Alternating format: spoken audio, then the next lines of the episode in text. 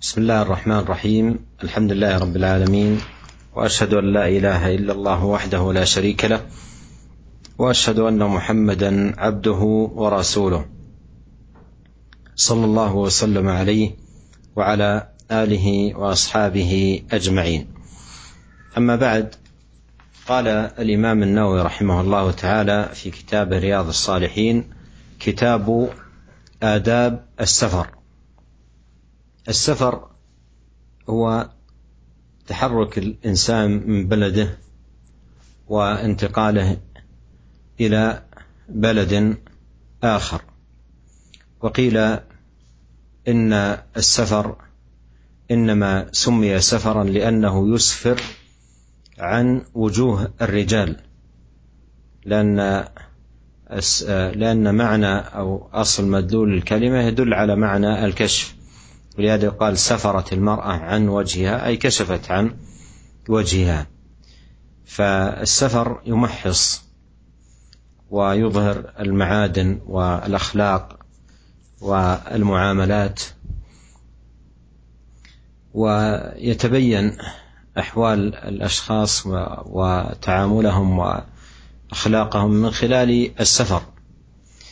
والسفر له آداب. آداب ينبغي أن يتحلى بها المسافر وأن يحرص عليها حتى يتحقق له في سفره الخير والبركة. وهذا الكتاب خاص بآداب السفر. بدأها رحمه الله بقوله باب استحباب الخروج يوم الخميس واستحبابه أول النهار. وأورد عن كعب بن مالك رضي الله عنه أن النبي صلى الله عليه وسلم خرج في غزوة تبوك يوم الخميس وكان يحب أن يخرج يوم الخميس متفق عليه. وفي رواية في الصحيحين لقلما كان رسول الله صلى الله عليه وسلم يخرج إلا في يوم الخميس.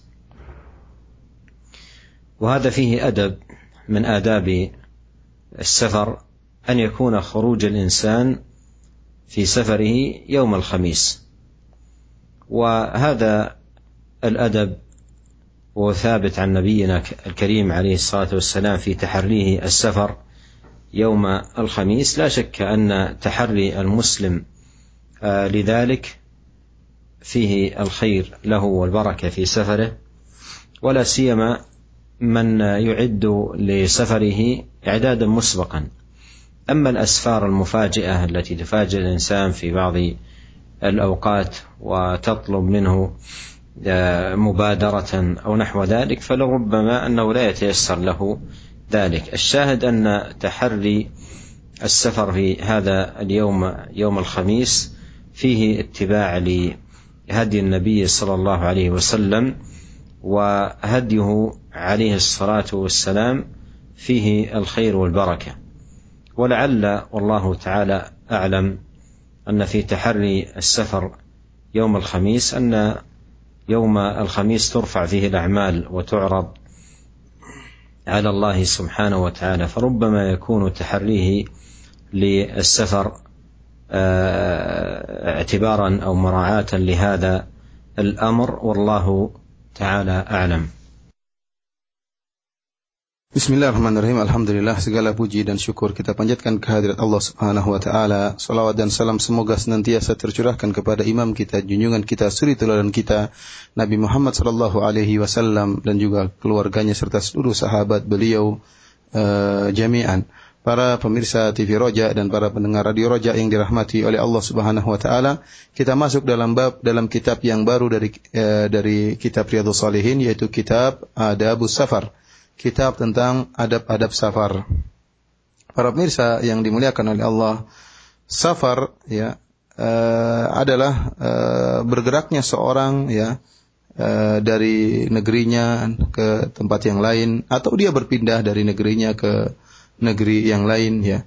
Dan para ulama menyebutkan bahwasanya safar dinamakan dengan safar karena safar itu e, mengungkap ya wujuh rijal, mengungkap hakikat ya e, bagaimana orang-orang yang bersafar tersebut. Karena safar kalau kita kembalikan dari bahasa Arab, safar itu maknanya kashf yaitu mengungkap atau membuka ya. Makanya dikatakan dalam bahasa Arab safaratil mar'atu an wajhiha ya artinya seorang wanita uh, safarat yaitu mengungkap yaitu membuka wajahnya dari singkapannya sehingga terbukalah wajahnya. Kenapa di, dikatakan demikian? Karena memang safar itu akan uh, menampakkan hakikat akhlak seseorang, bagaimana muamalahnya, Ya karena tatkala seorang bersafar dia akan menghadapi banyak kesulitan dan tatkala itulah nampak akhlak seseorang yang sesungguhnya. Ya, bagaimana muamalahnya, dilihat bagaimana sikapnya dalam safarnya tersebut. Ya, oleh karenanya dikatakanlah safar dengan safar karena safar bisa mengungkap hakikat akhlak sejatinya seseorang yang selama ini mungkin tersembunyikan akan nampak sungguhnya tatkala dalam safar. Dan safar memiliki adab-adab. Orang yang bersafar hendaknya memperhatikan adab-adab dan berhias dengan adab-adab tersebut, adab-adab safar, sehingga dalam safarnya dia dia bisa meraih kebaikan dan bisa meraih keberkahan. Dan kitab yang dibuat oleh Al Imam Nawawi ini, kitab Adab Safar, adalah kitab yang khusus berkaitan tentang adab-adab safar. Uh, bab yang pertama yang disebutkan oleh Al Imam Nawawi rahimahullah, bab istihbabul khuruji yaumal khamis wa istihbabuhu wa istihbabuhu awalan nahar. Ya bahwasanya disunahkan orang tatkala bersafar keluar dari rumahnya tatkala hari Kamis dan juga disunahkan dia keluar di awal dari pagi hari. E, kemudian beliau membawakan e, hadis dari Ka'ab bin Malik radhiyallahu taala anhu, "Anna Nabi sallallahu alaihi wasallam kharaja fi ghazwati Tabuk yaumal Khamis." Bahwasanya Nabi sallallahu alaihi wasallam keluar menuju perang Tabuk tatkala hari Kamis. Wa kana yuhibbu an yakhruja yaumal Khamis. Dan Rasulullah sallallahu alaihi wasallam suka ya untuk keluar uh, pada hari Kamis. Hadis ini diriwayatkan oleh Imam Bukhari dan Imam Muslim. Wa fi riwayatin fi sahihain dan dalam satu riwayat dalam Sahih Bukhari dan Sahih Muslim pula Ka'ab bin Malik mengatakan, "Laqallama kana Rasulullah sallallahu alaihi wasallam yakhruju illa fi yaumil khamis." Yaitu Rasulullah sallam jarang sekali keluar ya kecuali hari Kamis. Yaitu kebanyakan safar beliau tatkala beliau keluar itu pada hari Kamis. Adapun di luar hari Kamis jarang sekali beliau lakukan. Ini sangat jelas bahwasanya Uh, keluarnya seorang tatkala atau bersafarnya seorang keluar dari rumahnya pada hari Kamis merupakan uh, adab yang telah tetap dari Nabi Shallallahu Alaihi Wasallam dan ini merupakan sunnah Nabi Shallallahu Alaihi Wasallam dan tidak diragukan jika seorang Muslim berusaha uh, tidak keluar dari tidak keluar untuk bersafar kecuali hari Kamis maka dia akan mendapatkan keberkahan karena mengikuti sunnah Nabi Shallallahu Alaihi Wasallam.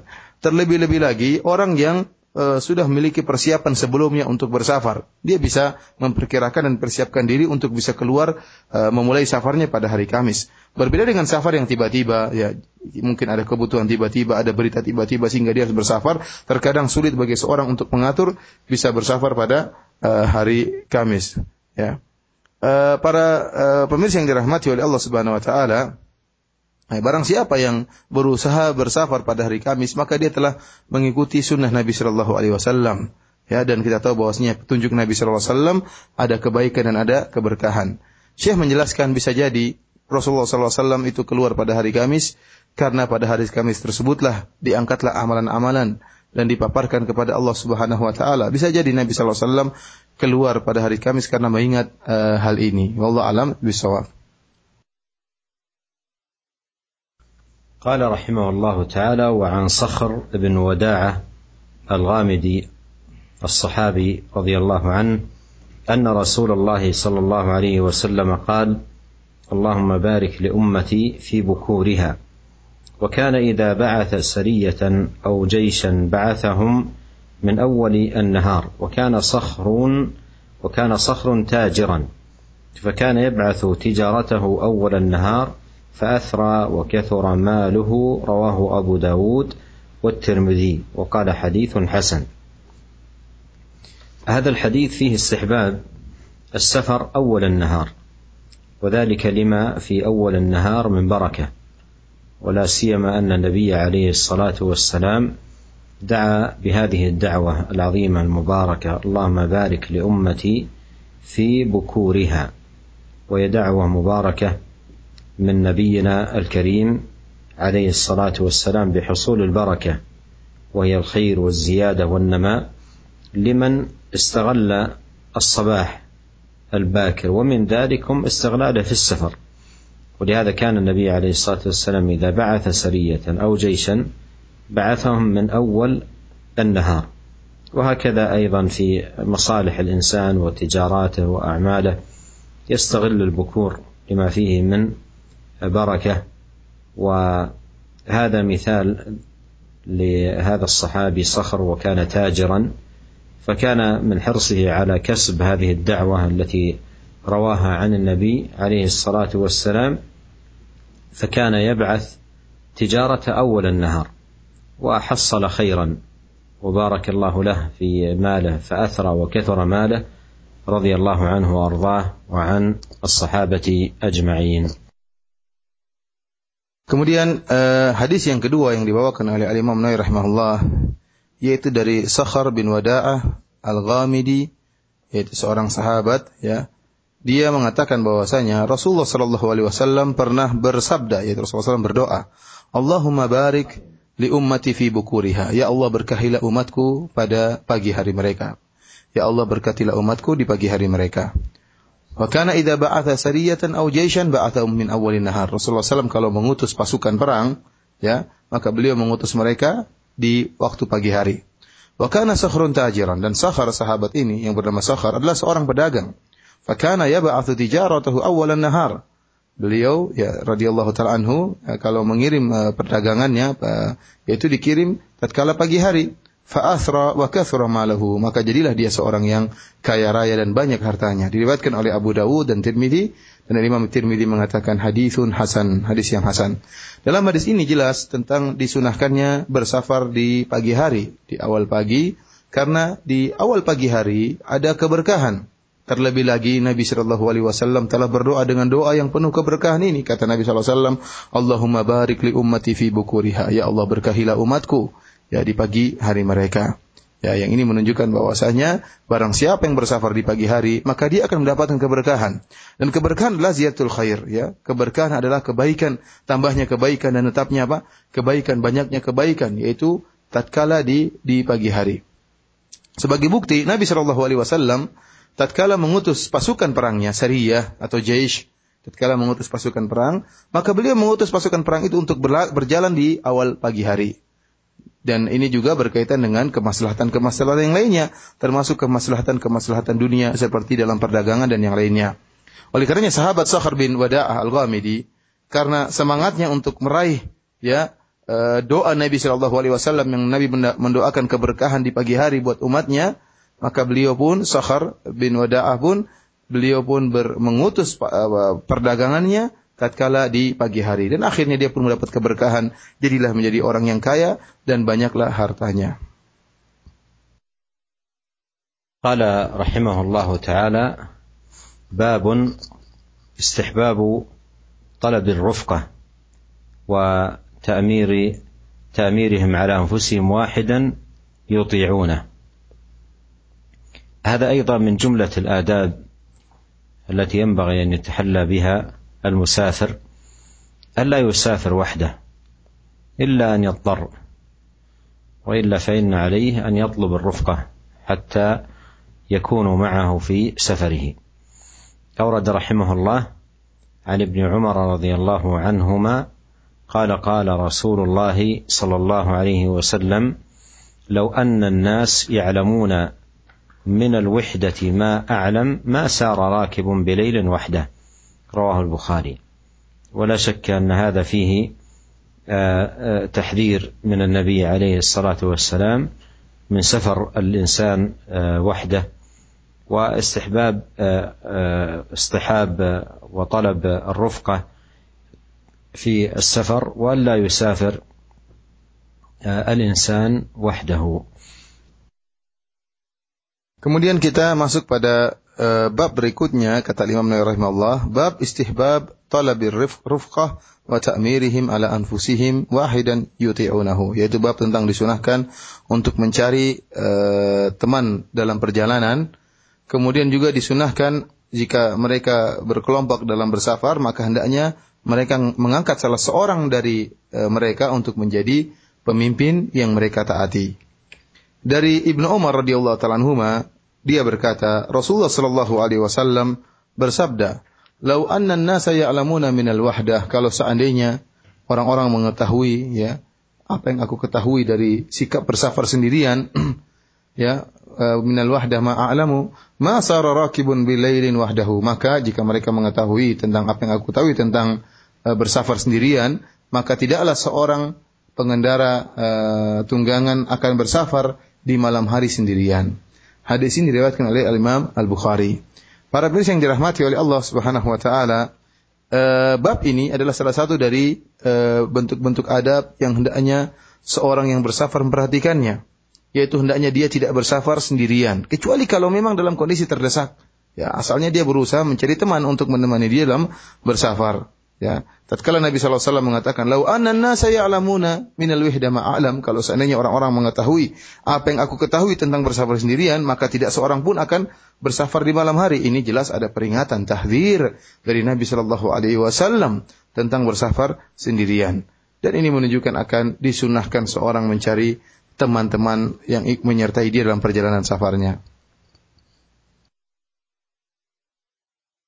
قال رحمه الله تعالى وعن عمرو بن شعيب عن أبيه عن جده رضي الله عنه قال قال رسول الله صلى الله عليه وسلم الراكب شيطان والراكبان شيطانان والثلاثة ركب رواه أبو داود والترمذي والنسائي بأسانيد صحيحة وقال الترمذي حديث حسن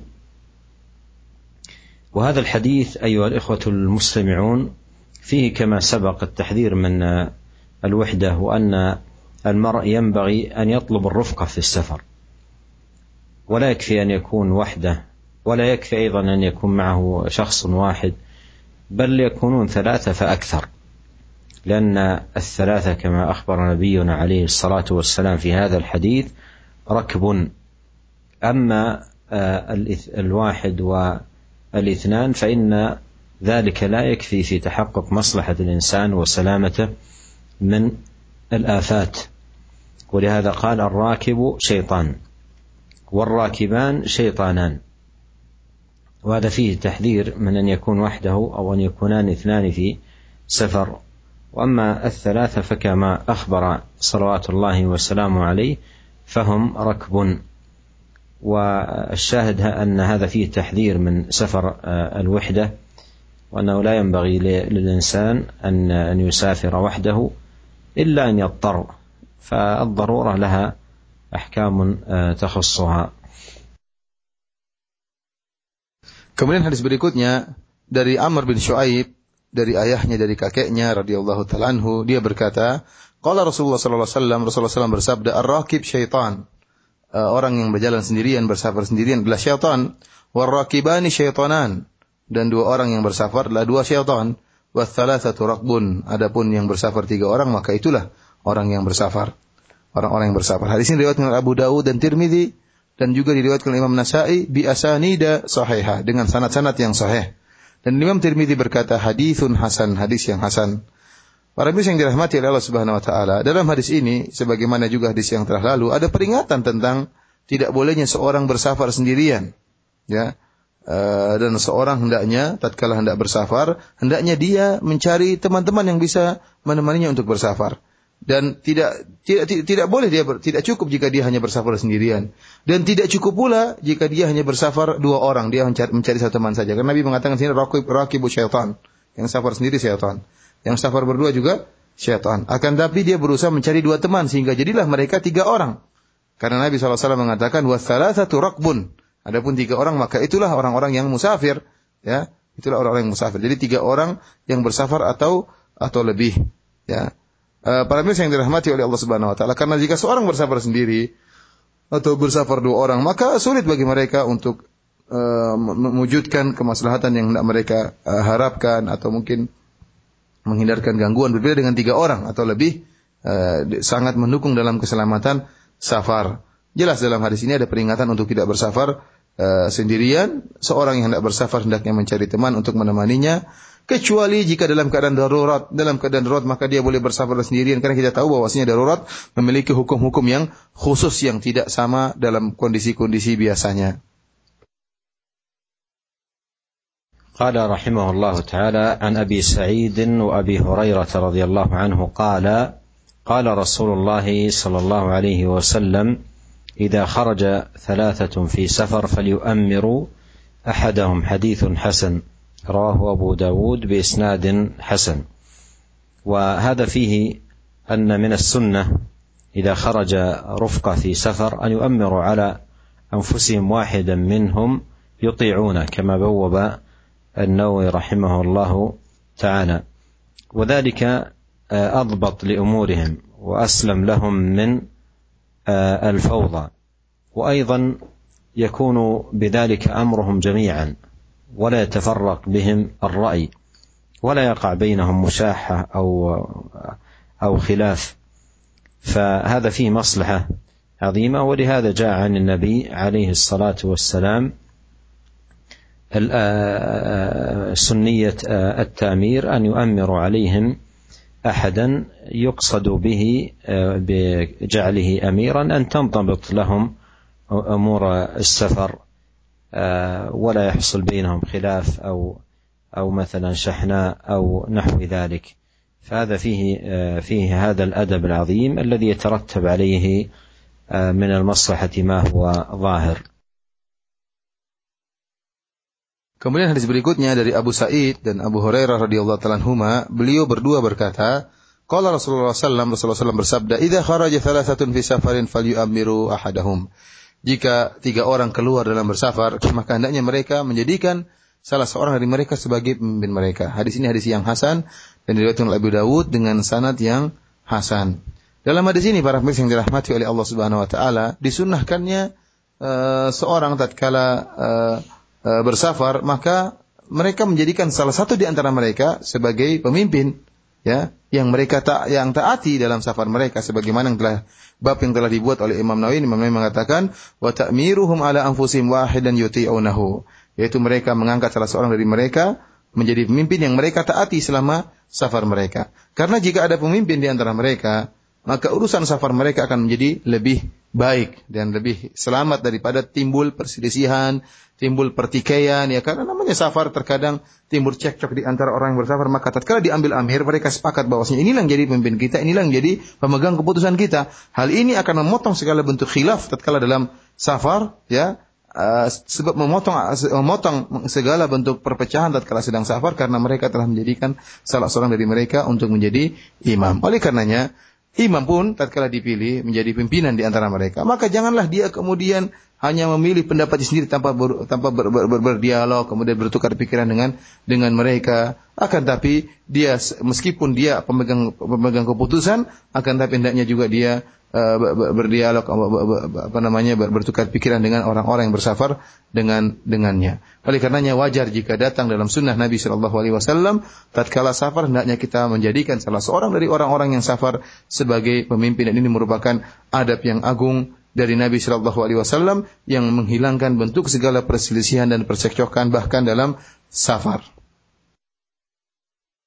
وإمرة أمير السفر إنما تختص بما يتعلق بمصالح السفر وشؤونه من الارتحال والإقامة والسكنى والطعام وأشياء من هذا القبيل مما يتعلق بمصالح السفر وتجب الطاعة في ما كان مما يتعلق بمصالح السفر. أما أمور الإنسان الخاصة فلا علاقة لأمير السفر فيها فلا تجب فيها طاعة.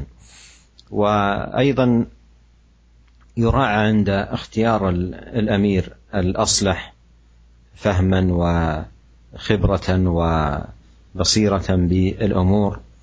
وأيضا الأمير آه، أمير السفر ينبغي أن يحرص على المصلحة ويشاور رفقائه وينظر في آه، الأصلح لهم في سفرهم ولا يكون مستبدا برأيه. فبمثل هذه الأخلاق العظيمة والآداب الكريمة التي دعا إليها النبي الكريم عليه الصلاة والسلام تتحقق المصلحة للمسافرين وكثيرا ما ينشب بين المسافرين خصومات وخلافات على أمور تتعلق بالسفر. ولو أنهم عملوا بهدي النبي عليه الصلاة والسلام لوجدوا الخير والراحه والبركه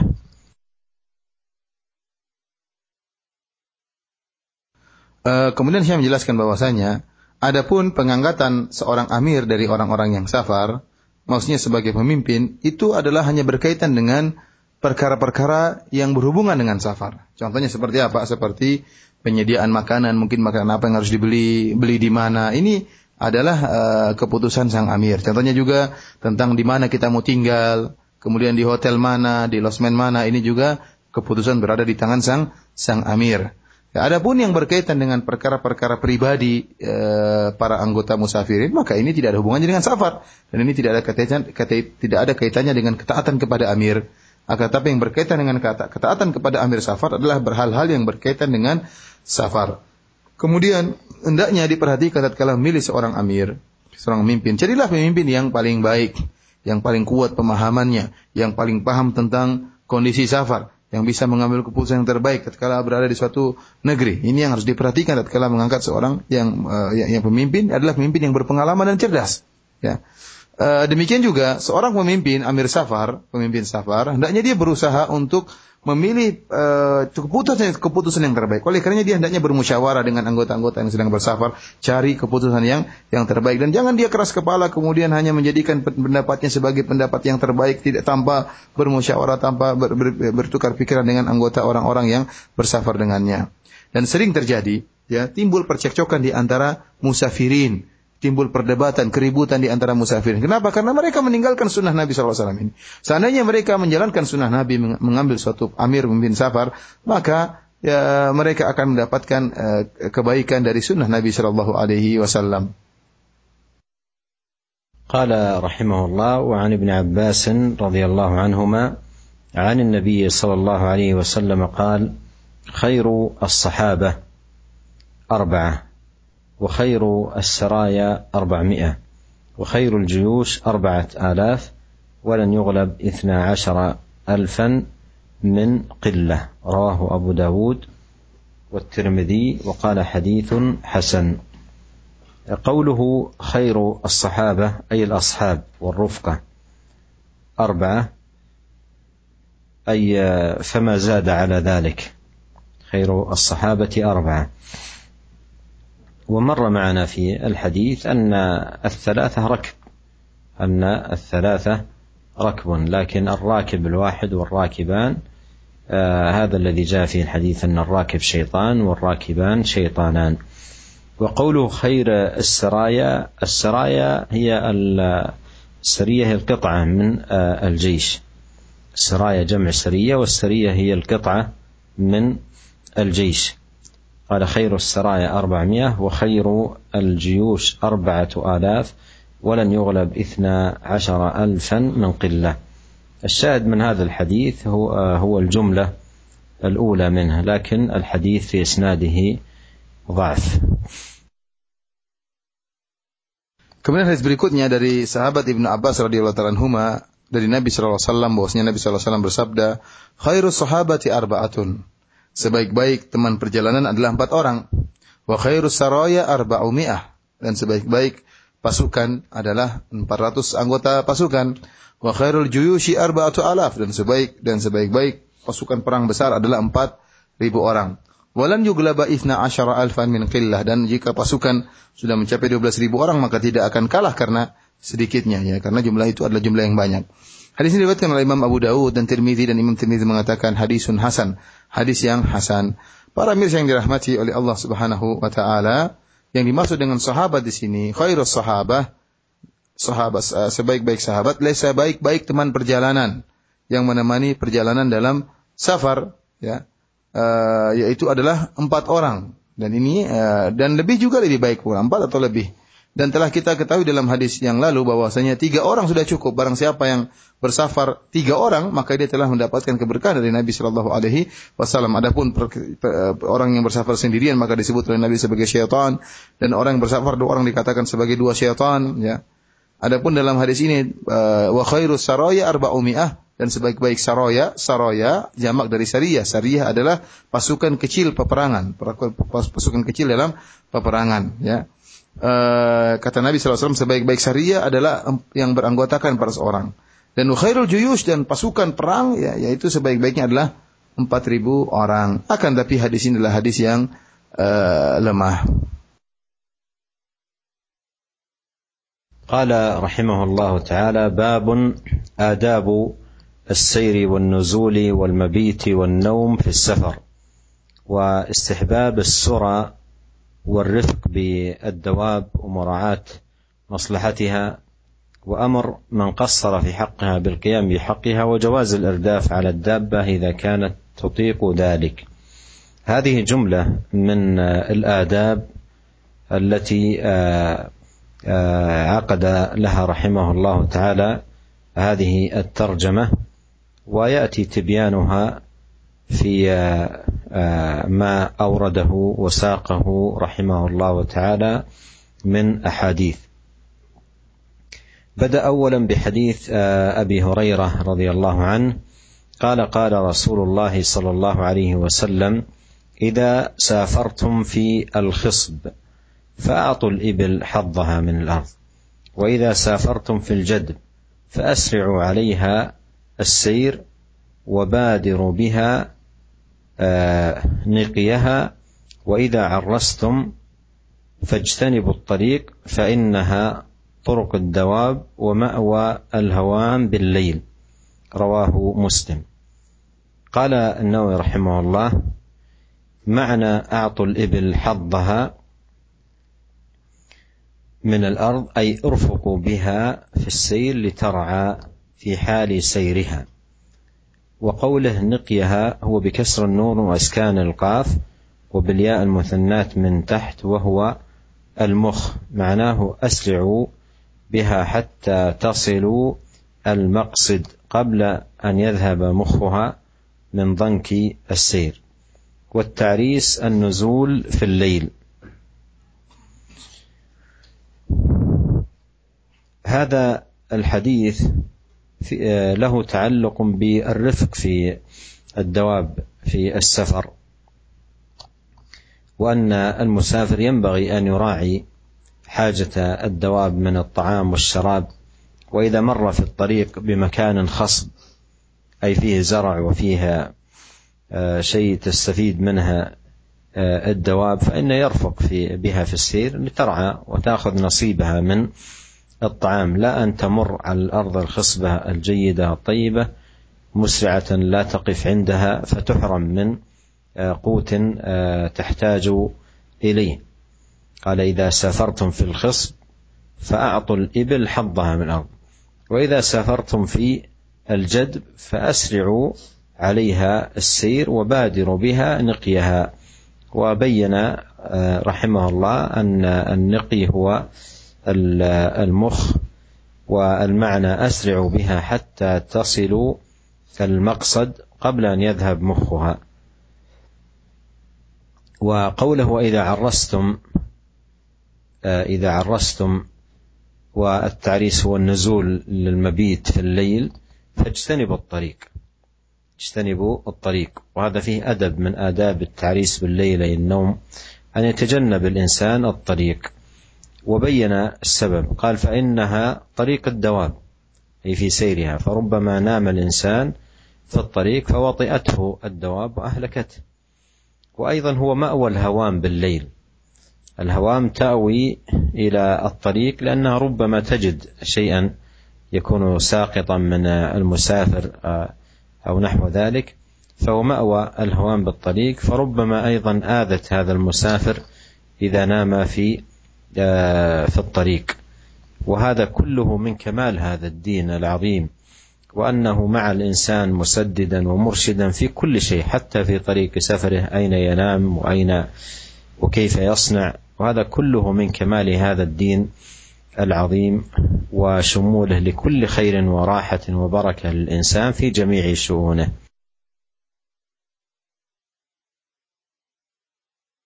Para mirsa yang dirahmati oleh Allah Subhanahu wa taala, kita masuk pada bab yang baru yaitu bab tentang adab-adab dalam perjalanan safar dan tatkala berhenti dari safar, tatkala berhenti kemudian menginap satu tempat, kemudian juga bagaimana tatkala sedang tidur dalam safar, Demikian juga disunahkan untuk berjalan bersafar di malam hari serta disunahkan untuk bersikap lembut terhadap hewan tunggangan, ya tunggangannya tatkala safar.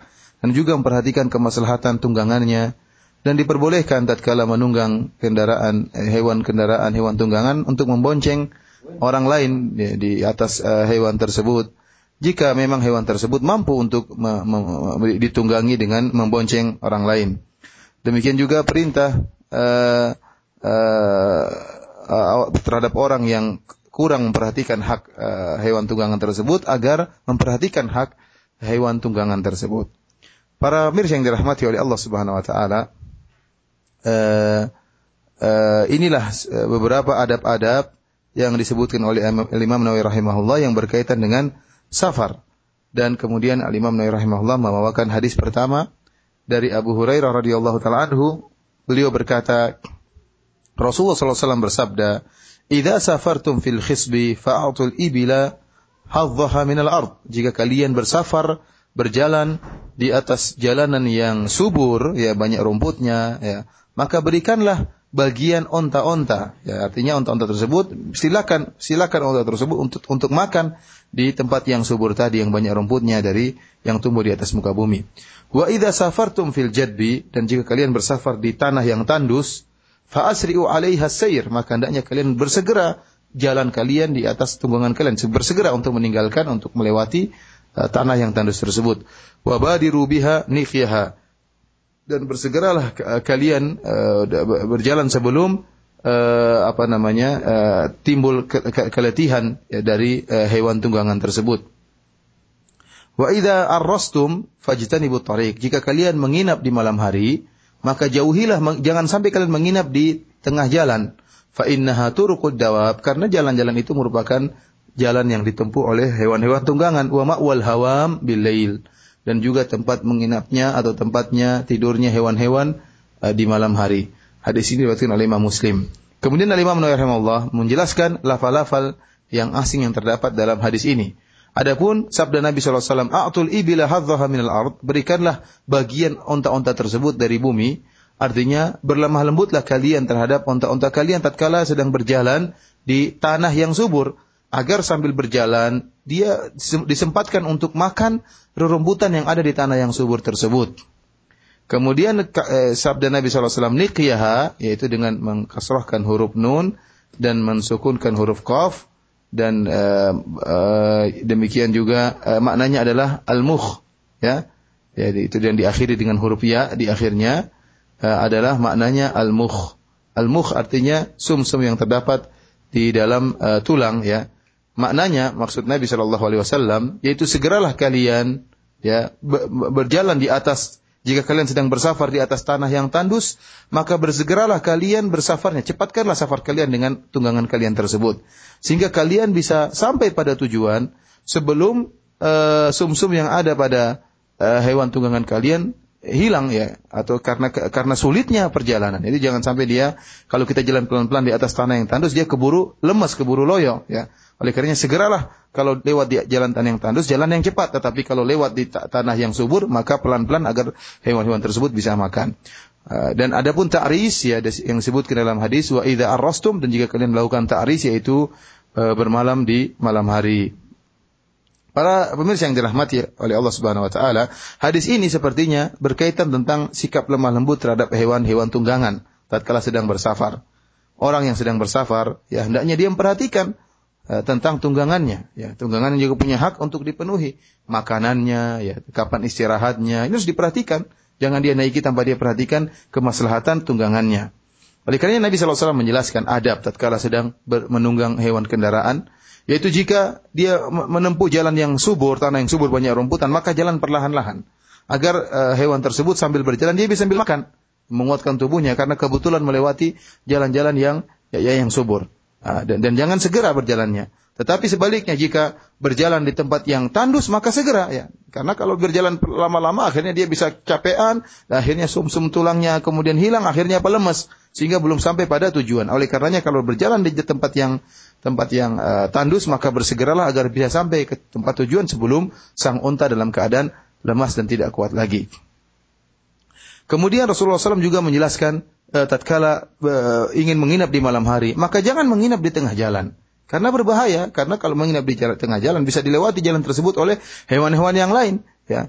Ya, karena kita tahu uh, hewan dahulu terkadang melewati jalan-jalan tertentu. Kalau kita tahu itu tempat yang biasa dilewati oleh hewan, maka jangan tidur di situ. Jangan tidur karena dikhawatirkan hewan akan melewat dan menginjak menginjak kita.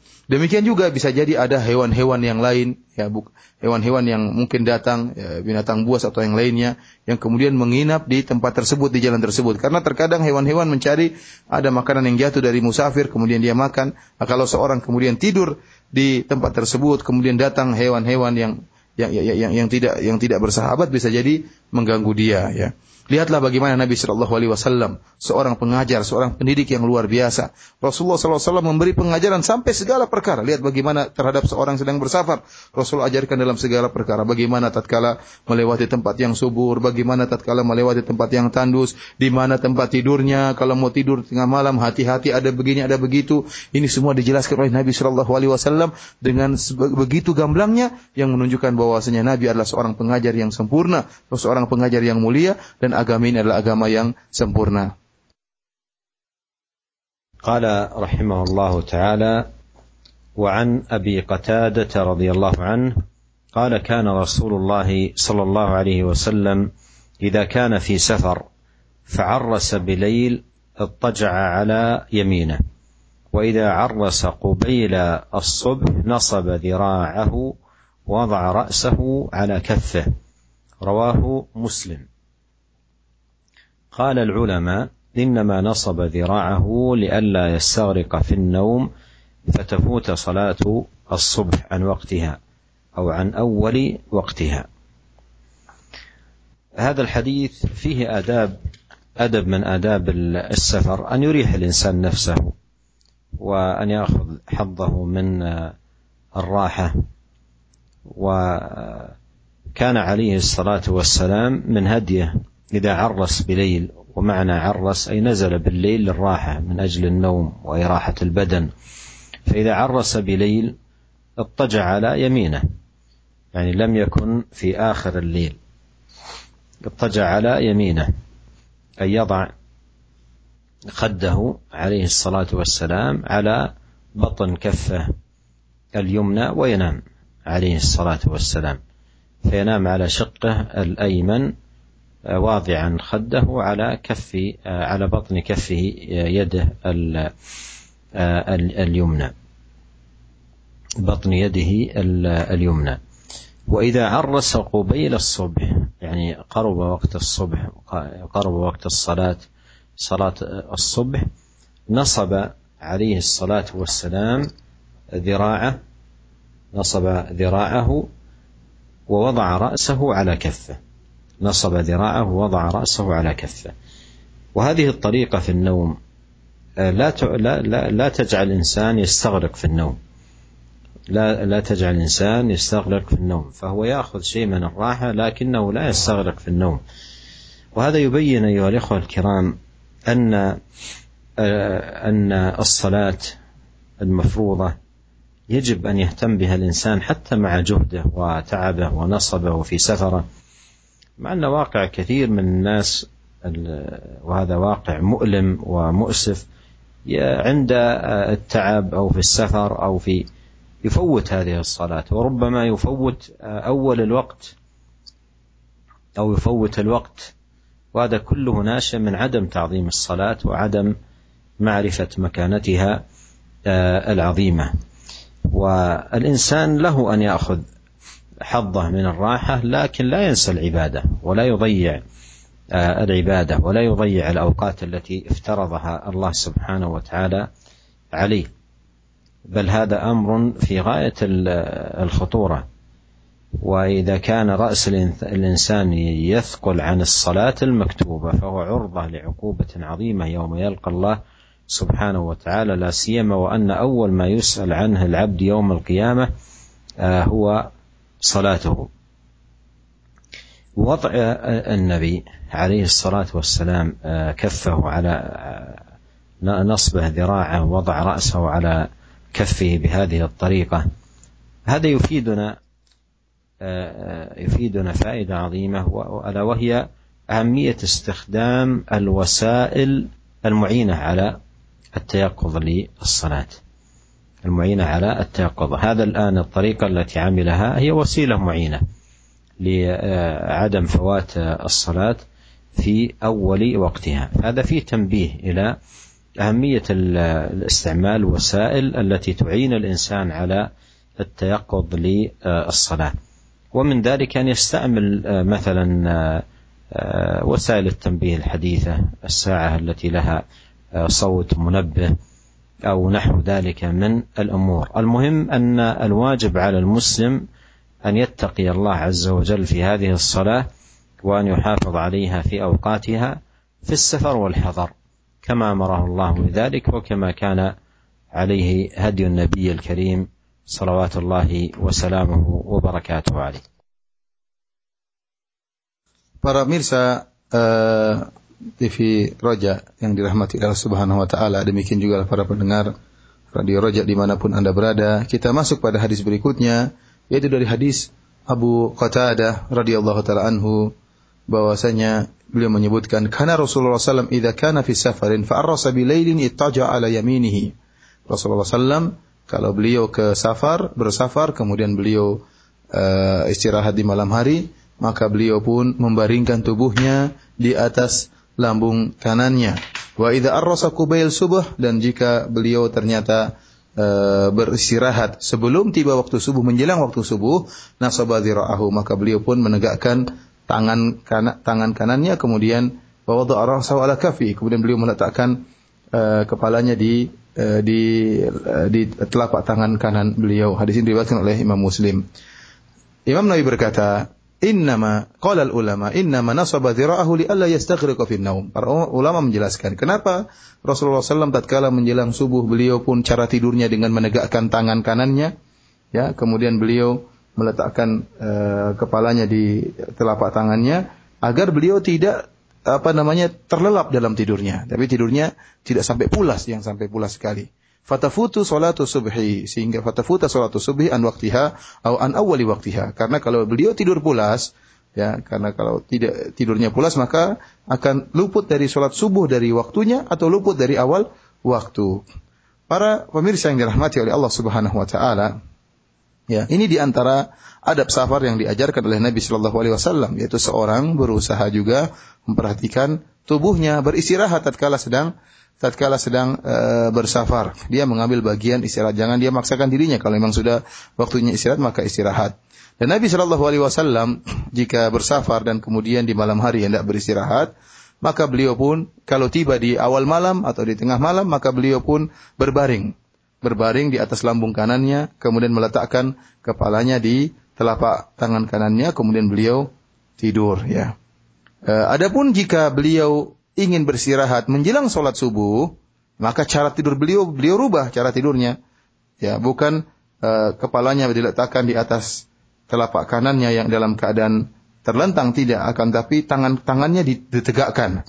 Tangannya ditegakkan sebagaimana eh, sebagian kita kalau sedang uh, berbaring di atas lambung kanan, maka tangan kita kita uh, tegakkan dengan bertelekan kepada siku kita. Siku kita uh, kita tegakkan tangan kanan kita dengan bertelekan kepada siku siku kita. Kemudian kita meletakkan kepala kita atau pipi kanan kita di telapak tangan kanan. Dan ini cara tidur seperti ini ya tidak menjadikan seorang akan pulas dalam tidurnya.